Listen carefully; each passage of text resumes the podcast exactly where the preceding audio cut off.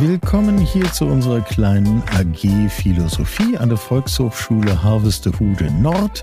Ähm, wir haben uns, in, nein, nein, natürlich nicht, für den Fall, dass jemand denkt, ich habe hier den falschen Podcast eingeschaltet, ist nicht der Fall.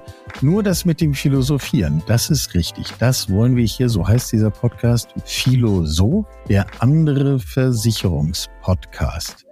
Äh, Matthias, triffst du eigentlich immer noch Menschen, denen man das erklären muss, warum wir hier eigentlich philosophieren wollen?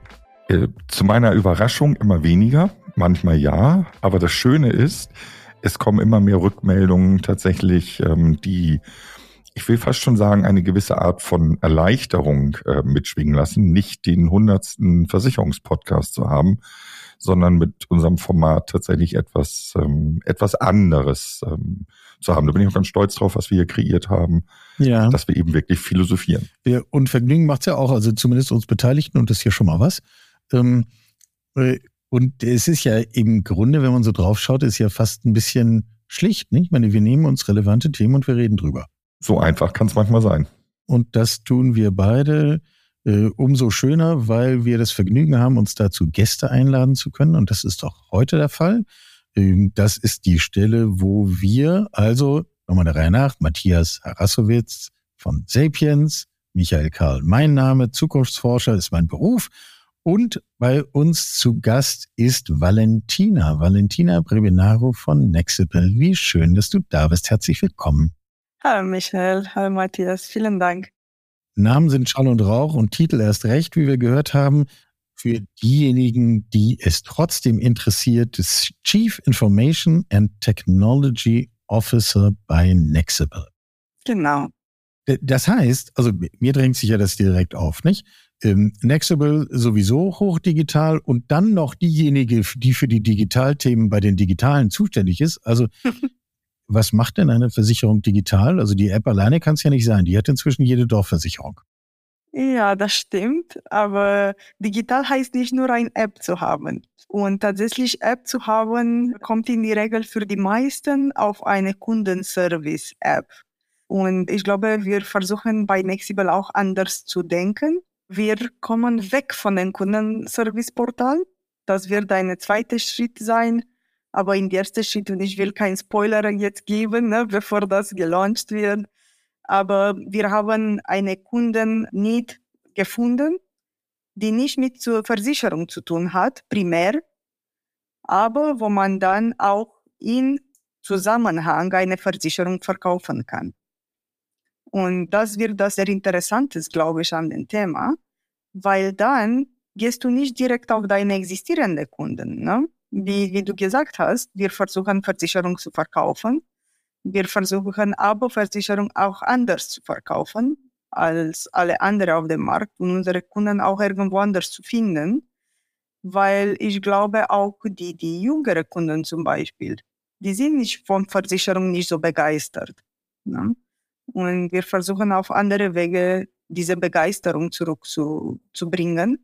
Und auch de, das Versicherungsthema insgesamt ein bisschen einfacher und auch ergreifbar für den zu sein und einfacher zu verstehen zum Beispiel.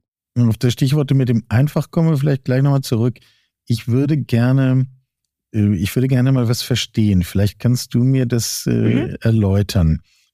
Ähm, ich stimme deiner, deiner Einschätzung zum sozusagen zum Sexappeal-Faktor des Themas Versicherung äh, voll zu, was du gerade beschrieben hast.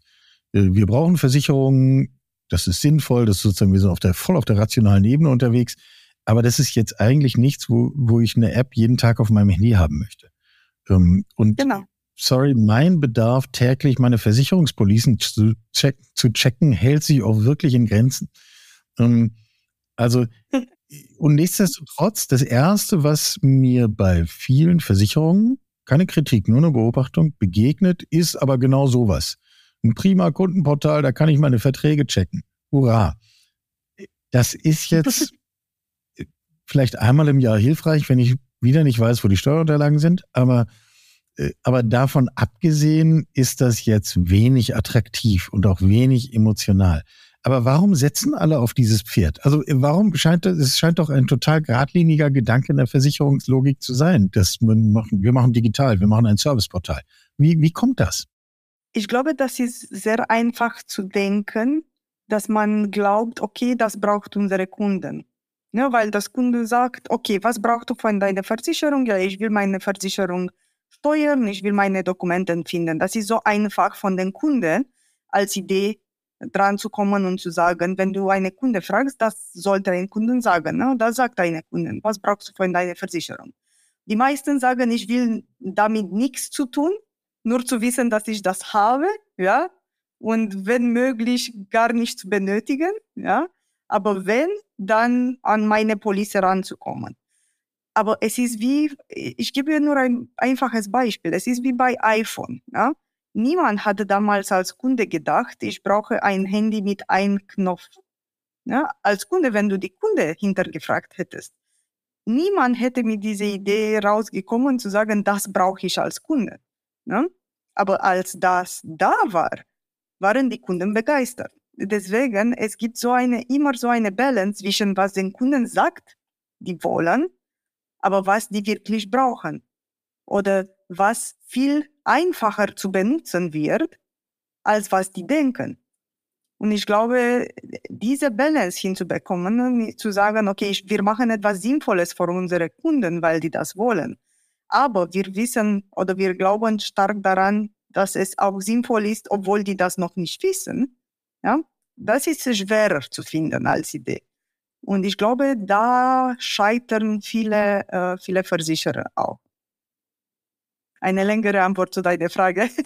Anschlussfrage, wie macht ihr das? Weil offensichtlich ist das ja nicht trivial, genau, genau hier einen Schritt weiter zu denken. Wie bringt ihr eure Leute dazu, sich solche Fragen zu stellen? Wir machen zum Beispiel Design Thinking Workshops. Ne? Und nicht jede Versicherungsunternehmen macht sowas, wo wir unsere Teams zusammenbringen und in den Raum halten für tagelang sozusagen, ne? Arbeitstage, klar, aber wo wir zusammen an eine Idee denken, ja, und, und überlegen, und diese Design Thinking Workshops sind ziemlich gut für solche neue Ideen zu entwickeln. Uh, klar gehen wir auch mit der Marktforschung. Ne? Wir schauen auch Markttrends zu sehen, was alle anderen machen. Und ich glaube, wir haben noch einen riesen Vorteil, dass Ergo uns mit solchen Ideen unterstützt. Ja, die digitale äh, Umgebung von, von Mark Klein unterstützt solche Ideen, die out of the box sind. Und ich glaube, nicht so viele Versicherer da auf dem Markt können sowas sagen, ne? Dass die voll oder dass die einen Digitalplayer am Markt haben, die, äh, die den Treiber hat, sowas zu, zu leisten und zu liefern. Und ich glaube, das ist auch wichtig zu sagen, weil wir haben auch einen ganz starken Rückwind, äh, nach vorne digital zu denken. Du hast gerade gerade ja gesagt mit Mark Klein, den wir ja ähm, vor kurzem bei uns auch in einem Podcast hatten, ähm, wo Mark uns ja viel erzählt hat ähm, über die digitale Welt und wo geht die die die Zukunft letztendlich hin.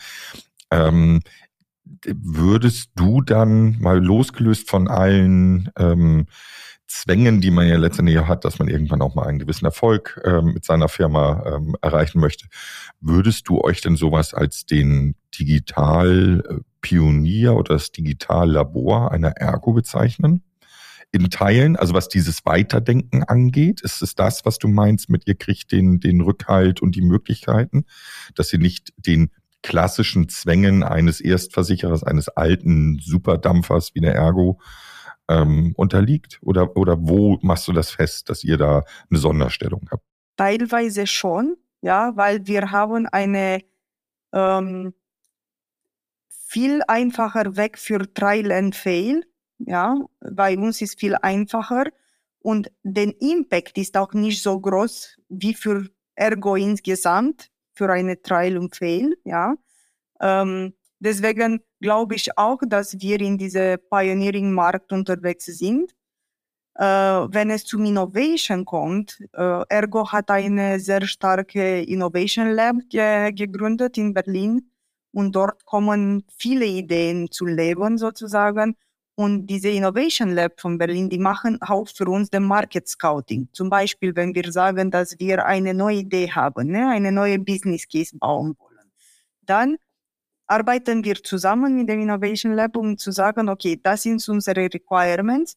Gibt es am Markt Startups oder Scale-Ups, die sowas schon anbieten? Weil wir als Nexible sind zu klein, alles selber zu bauen. Und deswegen ist für uns die Frage, diese Balance zu finden, ne? Was bauen wir selber, was kaufen wir von dem Markt. Und es gibt so viele tolle Startups und so viele tolle Scale-Ups, die uns helfen können. Ähm, und deswegen dort arbeiten wir zusammen. Und deswegen bei Innovation sind wir Hand in Hand zusammen da. Würdest du sagen, dass das, was ihr tut, ohne eine solche verlässliche Mutter im Hintergrund überhaupt möglich wäre? Oh, das ist eine gute Frage. Ähm, Ich glaube, unsere Mutterkonzern hilft auch viel. Ja? Wir versuchen uns fern von den Heavy Processes rauszuziehen, ja, weil das nimmt zu viel Zeit für uns und dann wären wir viel zu langsam auf dem Markt. Aber es gibt eine große und sehr tolle Mannschaft da, da hinten bei Digital Ventures in Ergo, die mit vielen neuen Technologien und Ideen sich setzen. Und das Gute daran in unserer gemeinsamen Arbeit ist, dass wir die Ideen viel schneller umsetzen können als Ergo selber. Ne? Und deswegen, ich glaube, das, ist, das kommt sehr gut Hand in Hand. Schneller und in Teilen, unterstelle ich jetzt mal, und auch das ganz wertfrei, überhaupt umsetzen können, weil wir wieder an diesen Punkt stoßen, den wir vorhin besprochen haben. Wenn ich immer schon genau weiß, was der Kunde will, und das kann ich mit Marktforschung belegen, dann mache ich als Konzern eben auch nichts anderes und kommen über bestimmte Grenzen noch nicht. Ähm, genau. Aber das nur so als Ergänzung. Du hast eben schon den Hinweis gegeben auf, wir können nicht alles alleine machen und äh, Startups und Scale-Ups können uns helfen. Ich nehme auch noch andersrum, ihr könnt auch anderen helfen. Mhm. Ähm, wie lernt so eine Versicherungsorganisation, ein Versicherungsteam, wie ihr es seid, das Thema Kooperation? Weil so eine ganz große Tradition der unternehmensübergreifenden Kooperation in der Versicherungswirtschaft haben wir jetzt, glaube ich, eigentlich nicht. Oder Matthias, siehst du das anders? Nee, genau. Eigentlich ähm, jeder für sich und dann kommt schon irgendwas bei rum. Aber dieses Hand-in-Hand-Arbeiten und, und ähm, Übergreifende, das finde ich schon sehr spannend. Ja, und das haben wir auch noch nicht. Wir haben Kooperationen mit anderen Partner auf dem Markt Ideen zu bringen, klar. Aber nicht mit anderen Versicherern. Momentan nicht. Und wir haben noch von meiner Perspektive aus ziemlich viel zu tun in die Ergo und insgesamt in die Munich Re-Welt. Und deswegen sind wir da unterwegs, weil wir wollen am Ende des Tages, äh, wie sagt man das, ne, von einer kleinen Idee so zu wachsen, dass wir auch vielleicht in den Ergo Group Äh, gute Ideen und äh, neue Prozesse reinbekommen können. Und äh, wir haben noch viele Hausaufgaben insgesamt als Gruppe. Deswegen, ich glaube, bis wir mit einer anderen Versicherung in eine, so eine Kooperation kommen, es wird noch dauern. Gut, das ist ja erstmal per se, wenn man sich auch selber so ein bisschen, ich sag mal, als, als Labor, Startup innerhalb eines Großkonzerns sieht, ähm, glaube ich, ein normaler prozessualer Weg. Spannend finde ich eigentlich, wie so eure, ich sag mal, Integration innerhalb des Konzerns, was Austausch angeht, tatsächlich schon funktioniert. Also wenn ich das sehe mit Marc, mit eurem Innovation Lab, dass ihr vielleicht noch nicht aktiv total drin seid. Ja, aber das geht ja tendenziell in die Richtung, man will aus beiden Seiten lernen. Also ihr seid ja, ja. nicht, so habe ich es verstanden, das kleine Startup, was alles aus dem Mutterhaus bezieht und nur einen anderen Weg äh, findet der Vermarktung, sondern im Gegenteil, ihr entwickelt eigene Marktkonzepte, eigene Ideen und der Konzern kann von euch lernen. Und das finde ich, das finde ich das Spannende daran, wenn ich es richtig verstanden habe. Genau, wir, wir definieren unsere eigenen Produkte sozusagen. Ne? Klar basiert auf dem Ergo-Knowledge und auch dem äh, Markt, äh, Marktanalyse dort. aber wir, wir dürfen selber entscheiden, welches Produkt kommt als nächstes zum Markt, wie sollte das Produkt aussehen für unsere digital affinen Kunden, weil wir haben oder unsere Ziele sind andere Kunden als äh, manchmal die, die Ergo-Kunden. Mhm. Jetzt ist das Stichwort schon gefallen, auf das ich jetzt eigentlich hinaus wollte, nämlich das, vom, das Stichwort vom Lernen. Mhm. Geht das in der Versicherungswelt überhaupt? Also, also auf der Pilotebene immer und im, im Labor immer geschenkt. Das, das kann ja aber auch jeder und jede Organisation. Aber ist das nicht in gewisser Weise ein Widerspruch zu sagen, wir wollen schnell sein, wir wollen ausprobieren, äh, Trial and Error, Fail Fast und wir kennen alle diese Begriffe? Mhm. Verzeiht ein Versicherungskunde überhaupt, wenn der Anbieter sagt, ich bin hier auf einer Lernreise? Ist das überhaupt vorstellbar? Kommt drauf an, wie man das präsentiert am Ende des Tages. Okay. Und was man in dem Hintergrund auch liefert. Weil zum Beispiel wir haben bis vor kurzem eine äh, Motorversicherung, eine Kfz-Versicherung angeboten für unsere Kunden. Ähm, das machen wir nicht mehr. Und äh, wir haben eine riesen Strategiewechsel äh, letztes Jahr gehabt, wo wir nach äh, mehr, als, äh, mehr als sechs Jahren, äh, es war für uns erkennbar, dass mit diesem Produkt am Markt werden wir nicht erfolgreich sein oder nicht zu dem Niveau, die wir von uns selber erwarten und die Ergo von uns erwartet. Deswegen könnten wir auch sagen, dass wir viel vom Markt gelernt haben, auch von unseren Kunden. Und so mehr zu sagen, das macht keinen Sinn mehr für uns und wir fokussieren uns auf neue Produkte und auf neue Wege für unsere Kunden. Und äh, wir gewinnen tatsächlich mit unseren neuen Versicherungsprodukten in Reise und Gesundheit. Zusatz, wir, äh, wir, wir äh, gewinnen mehr, mehr Kundschaft da, davon, weil wir wissen, das ist unser neuer Weg. Wir fokussieren, äh, und das ist China, äh, fokussiert zu arbeiten. Auch für so ein kleines Team, wir müssen fokussiert arbeiten. Wir müssen, müssen wissen, wo stecken wir unsere Energie und wo nicht, wo, wo lohnt sich nicht. Und äh, deswegen, ich glaube, und das, das hat Ergo auch mit uns zusammen sehr gut gemeistert, diese Strategie zu ändern und zu sagen, okay, es war tatsächlich, wir wollten das machen, es war nicht so Trial and Error, dass wir haben gesagt, wir versuchen Kfz, wenn er jetzt nicht klappt, nicht klappt. Wir wollten tatsächlich diese Produkte auf den Markt langfristig bringen. Aber wenn die, die Marktkondition hat uns gezeigt, dass es nicht lohnt oder das funktioniert nicht so richtig, wie wir uns vorgestellt haben, haben wir gesagt, okay, dann machen wir einen Stopp, ne, und fokussieren wir auf andere Produkte. Und ich glaube, das kann tatsächlich nicht jede traditionelle äh, Marktversicherung out there.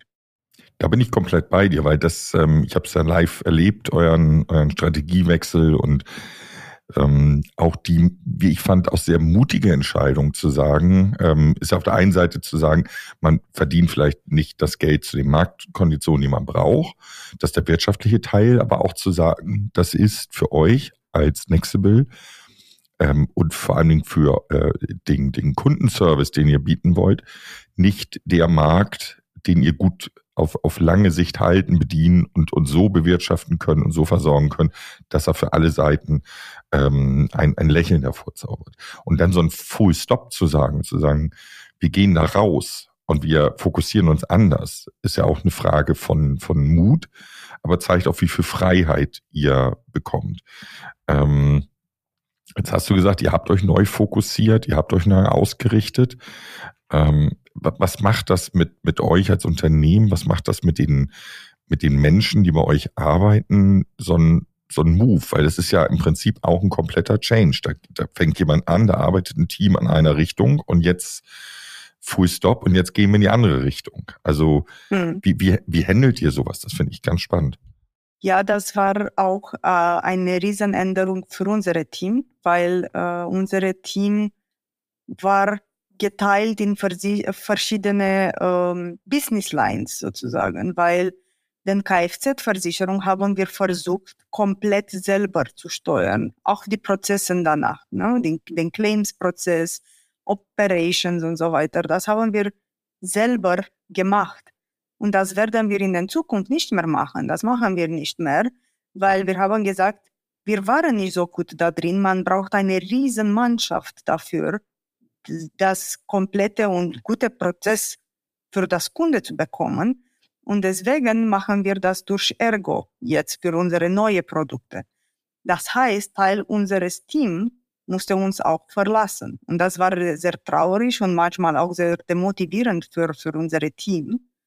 Auf die andere Seite, die Idee, dass wir neue Produkte entwickeln können, selber noch, ne? Dass wir auch in den technischen Seite von Nexible eine neue Digital Layer bauen können, wo wir eine dreihundertsechzig-Kunden-View bauen können und verschiedene neue Sachen wie die Mobile-App, die früher keine richtige Sinn gemacht hat, aber jetzt schon. Ich glaube, das bringt nochmal Motivation, ne? Motivation für unser Team, weiter zu schauen und zu denken, wow, ihr macht etwas Cooles. Ne? Wir sind zum Beispiel mit Reiseversicherung punkt de live gegangen, die für uns auch sehr viel Lead generiert. Ne? Und sind verschiedene Spalten, wo wir weiterentwickeln. Wir wollen auch eine Gesundheitszusatzversicherung neu anbieten. Sind verschiedene Wege, die wir probieren jetzt. Und diese neue und probieren macht es auch spannend für den. Und ich glaube, das zeigt auch, äh, es gibt zwei Welten. Ne? Das Welt, die äh, Nexible verlassen hat, leider, weil, weil den Pro- die Prozesse waren nicht mehr da, zu, zu unterstützen. Aber auf die andere Seite, alle diese neuen Produkte und Wege, wo wir Mannschaft brauchen, wo die Motivation steigt, weil die Leute sehen, wir machen Dinge auch selber und wir können liefern. Und ich glaube, das ist key. Wenn man eine Änderung hat, die viele, äh, viele Personen trifft, aber am Ende kann man auch einen Weg nach vorne zeigen. Ich glaube, das ist wichtig, diesen Weg nach vorne zu zeigen und zu zeigen, was kommt als nächstes, was machen wir. Das ist nicht die Ende von der Nexible-Geschichte, sondern nur eine Änderung. Wie findet ihr das für euch heraus, ob denn jetzt ein Thema für euch das Richtige ist oder nicht? Wir haben Business Development Managers zum Beispiel, die auf den Markt schauen und für uns schauen, was wollen zum Beispiel oder was brauchen unsere digital affinen Kunden? Äh, welche Produkte können wir am besten am Markt anbieten? Und auf welche Kanäle zum Beispiel. Wir haben eine starke Marketing-Team, ne? Die schaut sich, auf welche Kanäle können wir das anbieten. Weil wir haben keine riesen Budget für eine T V-Kampagne zum Beispiel. Ne? Und das ist auch nicht unser Ziel. Aber es gibt so viele andere Möglichkeiten, heutzutage Kunden zu treffen. Ja? Von Instagram zu Facebook, zu alle möglichen Ideen. Ne? Auch, äh, auch da äh, in Zusammenhang mit anderen äh, Unternehmen zu kommen, ja, ähm, unsere Position zu stärken. Und deswegen ein gutes Marketing-Team macht das auch als Unterschied für das Unternehmen. Ne? Eine Business-Development-Team, ein Marketing-Team, ein starkes Marketing-Team und dann ein technisches Team, die auf äh, Innovation, aber auch ähm, gute Produkte zu bauen, sich fokussiert. Das, das sind die drei die wichtigen Themen, glaube ich. Mhm. Und wenn ich darüber hinaus nochmal nachfragen darf, ich verstehe total eine Fragestellung im Sinne von Business Development, da gucke ich mir den Markt an, rechne, mache meine Analysen, werde ich klug, äh, gesetzt, ich habe kluge Business Developer. Ähm, ich verstehe ähm, sozusagen auch die Kundenseite. Bin dabei. Aber wie finde ich raus, ob ein Thema, eine Organisationsform, eine Bearbeitungstiefe ähm, zu mir als Unternehmen, zu mir als Startup, Scale-up, äh, wachsendes Unternehmen passt, zu unserer Kultur passt, wir das auch tatsächlich können und wollen? Das am Ende des Tages ist eine Teamentscheidung. Deswegen sind wir als Nexible eine, eine Team. Wir nehmen diese Entscheidung zusammen.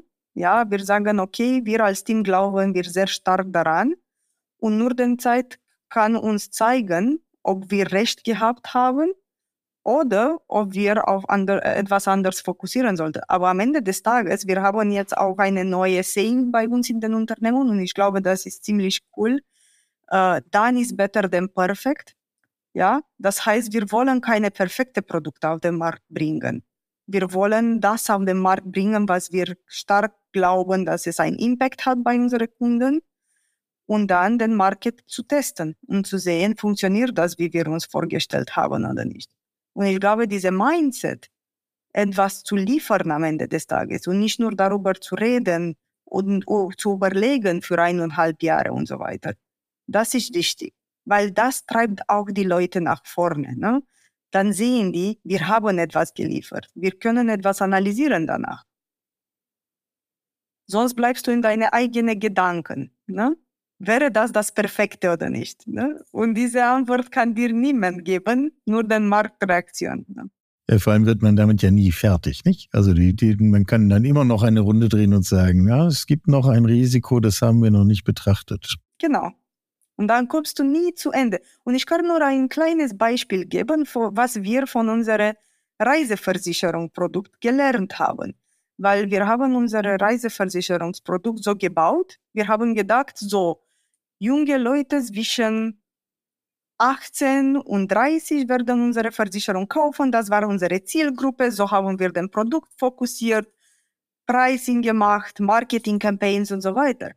Ja, äh, sechs Monate später, nach dem Launch, hat uns der Markt gezeigt, dass unser Produkt war am meisten von Familien mit ein oder zwei Kindern gekauft. Das könnten wir nicht glauben, ne? Weil wir haben gedacht, okay, auf sowas haben wir uns nicht äh, vorbereitet, sozusagen als Kundschaft. Aber da war der Need größer und der Ver- Verständnis vielleicht auch größer als bei den jüngeren Kunden, ne? Oder potenzielle Kunden. Und deswegen sage ich immer, besser, dass wir etwas launchen und damit etwas lernen, ja, auch uns zu verbessern, als immer zu denken, oh, das können wir auch besser machen und hier könnten wir auch etwas ändern und so weiter, ohne den Marktfeedback zu haben. Dann gehst du nirgendwo und fünf Jahre später bist du bei de- deinem Produktdesign noch. Das funktioniert aber natürlich nur, wenn man auch da nicht die klassischen Wege geht. Weil ich, ähm, ich würde sagen, ich überspitze jetzt noch nicht mal mehr. Ich war vor kurzem ähm, auf einem Workshop von ganz vielen äh, Product Designern, von, von mehreren deutschen großen Versicherern, so ein jährlicher Austausch, ähm, wo wir dann mal gesagt haben, so wie lange dauert es denn eigentlich, ein Versicherungsprodukt neu zu designen ähm, zwischen Erstidee und ähm, wir bringen es dann mal zum Markt. Und da war wirklich alles dabei von, wir sind wahnsinnig schnell, wir brauchen sechs Monate. Also das war wahnsinnig schnell bis hin zu, naja, wenn wir es nach einem Jahr haben, je nachdem, ob die I T mitspielt, vielleicht auch ein bisschen länger, dann ist es da. So dieses, ähm, wir machen mal etwas und bringen es auf den Markt, wir testen und im Zweifel passen wir an. Bedarf ja einer Flexibilität auf allen Ebenen, ähm, die ihr habt. Magst du uns verraten, wie, wie schnell, würdest du sagen, seid ihr? Also wie schnell bringt ihr ein Produkt von der von der Idee ähm, bis, bis zur Marktreife durch, dass ihr sagt, jetzt sind wir da, wo wir testen? Was, was ist da eure Erfahrung? Naja, kommt drauf an, auch um welche Pro- über welche Produkt wir reden. Ja, wenn wir über eine Gesundheits... Nur über so eine Reiseversicherung. Ja, klar, das geht schneller als eine Gesundheitszusatz vielleicht, äh, Versicherungsprodukt, ne? Weil dort muss man viel mehr achten und dann auch viel mehr definieren. Aber so bei einem äh, Reiseprodukt, wir sind momentan, weil wir äh, launchen gerade äh, oder genau vor kurzem gelauncht. Wir werden das auch äh, in dem ne- demnächst in den Markt ein Announcement machen, aber wir haben einen neuen Marktentwickler äh, für, für unser Reiseprodukt und das dauert bei uns momentan so zwischen fünf und sechs Monate zum Launch eines neuen Markt, ja. Manchmal sieben Monate, kommt drauf an. Ein komplett ja, neuer Markt. Genau, also kommt drauf an, an welchem Markt man, über welchen Markt man redet, welche Dokumente erforderlich sind, welche Form von, von Legal müssen wir dann auch äh, erfüllen als Unternehmen und so weiter und so fort. Ne? Aber unser Ziel ist momentan bei Nexible im Jahr mindestens zwei Produkte, zwei neue Produkte oder Länder auf den Markt zu bringen. Was ist in deiner Wahrnehmung wichtiger? Tempo bei der Entwicklung und der Mut, mit, mit Done is better than perfect rauszugehen? Oder die Fähigkeit zuzuhören und möglichst tief auch Lernprozesse zuzulassen? Ich würde beides sagen. Ich glaube, das kommen auch Hand in Hand. Äh, aus meiner Perspektive, man muss auch lernen, aber man muss nicht unbedingt in den Entwicklungsprozess immer bleiben und da lernen, sondern auch nach dem Go-Live lernen und schnellstmöglich adaptieren, auf dem Markt sich zu, zu ändern. Und ich glaube, das ist wichtig. Und wir machen das zum Beispiel jetzt mit A B Testing. Wir bauen verschiedene Wege für unsere Kunden zu dem Abschlussprozess zum Beispiel. Und dann sehen wir, okay, welche, welche Abschlussstrecke ist am besten für unsere Kunden, wo reagieren die meisten? Und dann ändern wir das. Ne? Und so ein Zyklus dauert so zwischen sechs und acht Wochen, wo wir den Feedback nehmen, diese Testings am Laufen haben und dann, wenn nötig, ändern wir unsere äh, Antragsstrecke zum Beispiel. Und das ist Teil des Lehrprozesses. Wie schafft ihr es, euren Experten, die sich auskennen, sonst könntet ihr nicht so gut arbeiten. Ähm, wie schafft ihr es, denen beizubringen, dass so Kundenfeedback wirklich wertvoll ist? Denn was wir ja oft erleben, ist, äh, dass sozusagen die Fachabteilung dann da sitzt und im Kern die Meinung vertritt, naja, man muss den Kunden nur richtig erklären, wie sie unser Produkt benutzen sollten, dann haben die auch keine Schwierigkeiten mehr. Um, also freundlich formuliert von der Kunde ist halt zu blöd. ähm, aber ich will das gar nicht ins Lächerliche ziehen, weil ich glaube, äh, wenn man eine Horde von Experten und Expertinnen im Haus hat, die sich wirklich auskennen, dann ist das ein ganz reales Problem, äh, weil die kennen sich ja wirklich aus. Ähm, und gleichzeitig erwartet man, dass das Feedback von denen, die sich nicht so auskennen, nämlich den Kunden, ernst genommen wird und wichtig ist. Ähm, wie schafft man das dafür, so, ein, so eine Awareness zu schaffen? Uh, wir haben das zum Beispiel eine von unseren Kern-Values gemacht für unsere Unternehmen. Wir haben vier Kern-Values und eine davon ist Mehrwert, Mehrwert für unsere Kunden zu schaffen. Und ich glaube, das ist key. Ne? Und klar haben wir auch Experten, klar nehmen wir auch Expertise von der Ergo-Welt, wenn wir das brauchen und wir nicht in-house haben. Aber am Ende des Tages alles, was wir machen, soll Mehrwert für unsere Kunden generieren. Und das ist eine von unseren Kernglaubnissen, auch von unseren Teams. Und deswegen ist es leichter, als in so einer riesen Konzernwelt zu sein, wo jeder glaubt, er weiß am besten, was zu tun ist und er weiß am besten, was das Kunde braucht. Und wir benutzen tatsächlich für, für jede von unseren Ideen, benutzen wir einen Pool von Testing, anonym Testing, Personen von, von draußen.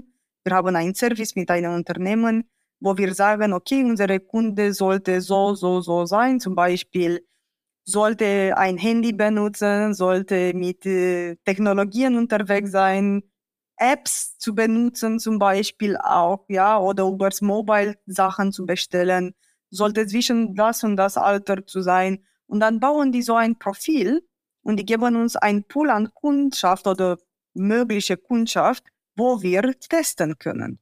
Und daraus kommen auch Sachen, wo wir auch denken, wow, das haben wir nicht gedacht. Ne?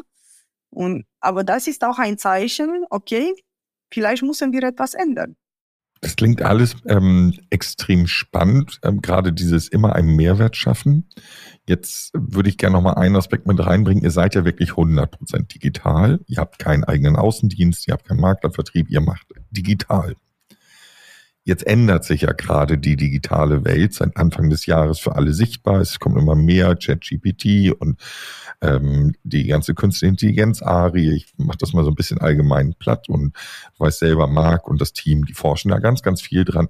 Wie beeinflusst euch das? Wo, wo seht ihr, ähm, ich sag mal so, den, den Weg von Nexible in den nächsten Jahren, wenn dieses Thema ähm, durch, durch K I-Services ähm, wird vieles vermeintlich leichter, auch für die großen Etablierten. Ähm, ist das für euch mehr Fluch oder mehr Segen, was da gerade passiert?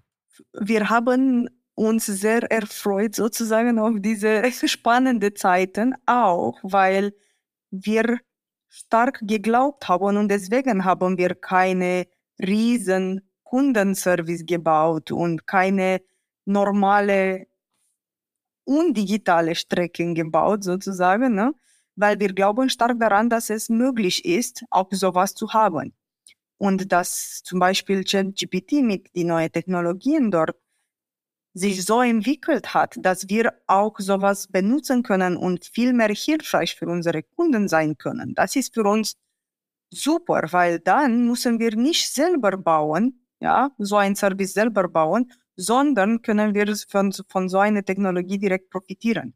Und da sind wir auch zum Beispiel jetzt auf dem Weg, weil wir haben ein Chatbot auf unserer Plattform und wir sind auf dem Weg, das zu ändern und zu sehen, wie können wir im Zusammenhang auch mit ChatGPT zu arbeiten, unsere Customer Service auch zu verbessern.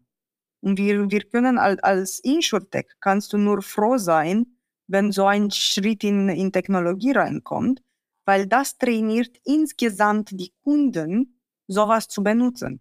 Vor ChatGPT sind so viele Menschen, auch Menschen, die digital unterwegs waren, die immer gesagt haben, ach, ein Chatbot, niemals, die sind so dumm, ne? die, die wissen nicht, was ich will und so weiter. Und jetzt siehst du die, die gleichen Personen, starten, ja, ich benutze ChatGPT jeden Tag, ja, ich frage, was soll ich zu meiner Frau für Geburtstag kaufen oder so ähnliche einfache Dinge, ne? Wo du denkst, okay, das ist ein richtiger Shift in Mindset und das ist auch für uns als Insurtech sehr wichtig, weil das treibt uns und unsere Modelle nach vorne. Apropos vorne, lass uns doch mal den Blick vorauswerfen. Wenn ich dir so zuhöre, ich gehe bei wirklich fast allen mit und denke, das ist hilfreich für Entwicklung und das ist hilfreich für, für Agilität und den Markt und der Kunde freut sich und, und alles ist schön. Mhm. Ist das dann das dominante Bild auf dem Versicherungsmarkt in, sagen wir mal, zehn Jahren? Hat das das Zeug dazu, dann auch in den klassischen Schwergewichtsthemen einfach so State of the Art zu sein, so vorzugehen und sich so am Markt zu positionieren? Oder bleibt das die Domäne der großen klassischen Tanker in der Versicherungswirtschaft und äh, Unternehmen wie Nexible konzentrieren sich auf das, was man äh, schneller ergreifen kann, schneller entwickeln kann, was vielleicht einen geringeren geringeren Grad von Komplexität hat, was auch immer dann die Parameter sind. Hat das das Zeug dazu, den Massenmarkt sozusagen zu dominieren? Ich glaube, und vielleicht in zwei Jahren habe ich eine andere Idee, ja. Aber momentan glaube ich, dass äh, so eine Technologie und so ein Weg nach vorne wird nicht die komplette Versicherungsbranche ändern, weil es gibt einfach Versicherungs Produkte, die sehr kompliziert sind und sehr traditionell unterwegs sind, zum Beispiel wie Lebensversicherung und so weiter. Und man sieht auch von den Market-Trend momentan, wie zum Beispiel Software, ähm, Softwareanbieter äh, für Versicherung sich bewegen, wo man einen riesen Tanker dabei hat für diese stabile Produkte, die über viele Jahre laufen sollten, die sehr komplex sind und so weiter, wo man ein sehr stabiles und sehr, ähm, wie sagt man das, äh, hochkomplex von, von Prozessen Produkt gibt, ja, und wo man auch ein Schnellboot dazu sich holt für diese einfacheren Produkte, die man einfach konfigurieren kann, schnell auf den Markt bringen kann und so weiter. Und ich glaube, das ist der Trend momentan, von was ich von dem Markt beobachte. Wie gesagt, zumindest an Softwareanbieter. Und das hat einen Grund, weil die glauben auch stark daran, dass es gibt keine Lösung, die alles löst. Ja, man kann nicht so eine Speedboat für eine Lebensversicherung benutzen. Ja, und deswegen glaube ich, der Trend ist, so viel wie möglich zu digitalisieren, aber auch von den Produkten, die, die einfach zu gestalten sind und einfach zu bedienen sind. Und die, die komplexen Prozesse und Produkten werden auch so bleiben, aber vielleicht auch dort die Prozesse ein bisschen mehr zu streamline, weil das ist auch ein Thema, wo man noch viel arbeiten kann. Klar. Matthias, du siehst aus, als hast du eine Frage direkt auf der Zunge liegen.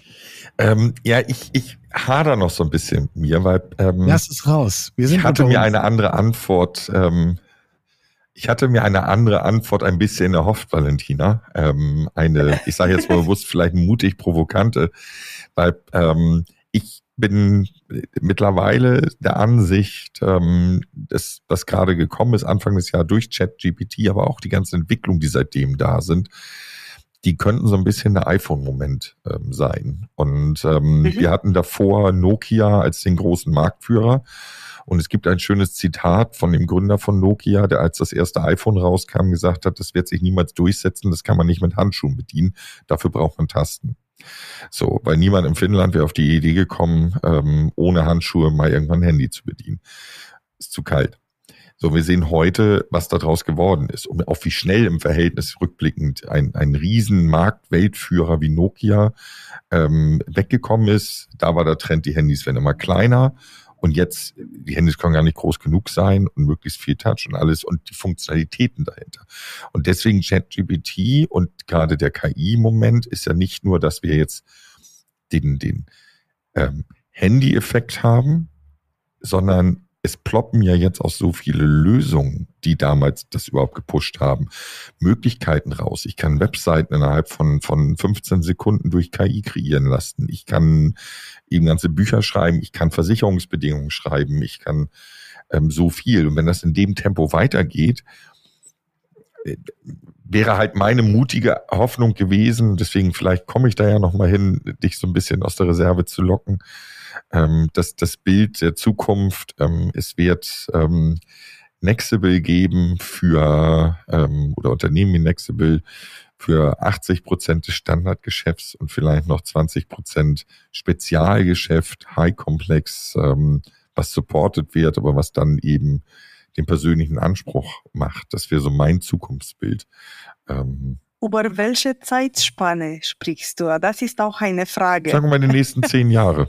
Sagen wir mal die nächsten zehn Jahre. Die nächsten zehn Jahre glaube ich nicht. Wenn man über zehn Jahre redet, so fünfzehn bis zwanzig Jahre, glaube ich auch. Dann glaube ich auch, dass eine Riesentwist in der Versicherungswelt stattfinden soll, weil die Unternehmen insgesamt können nicht mehr so lange mit dem Software und mit der Infrastruktur, die dahinter steckt, so bleiben und auch leben.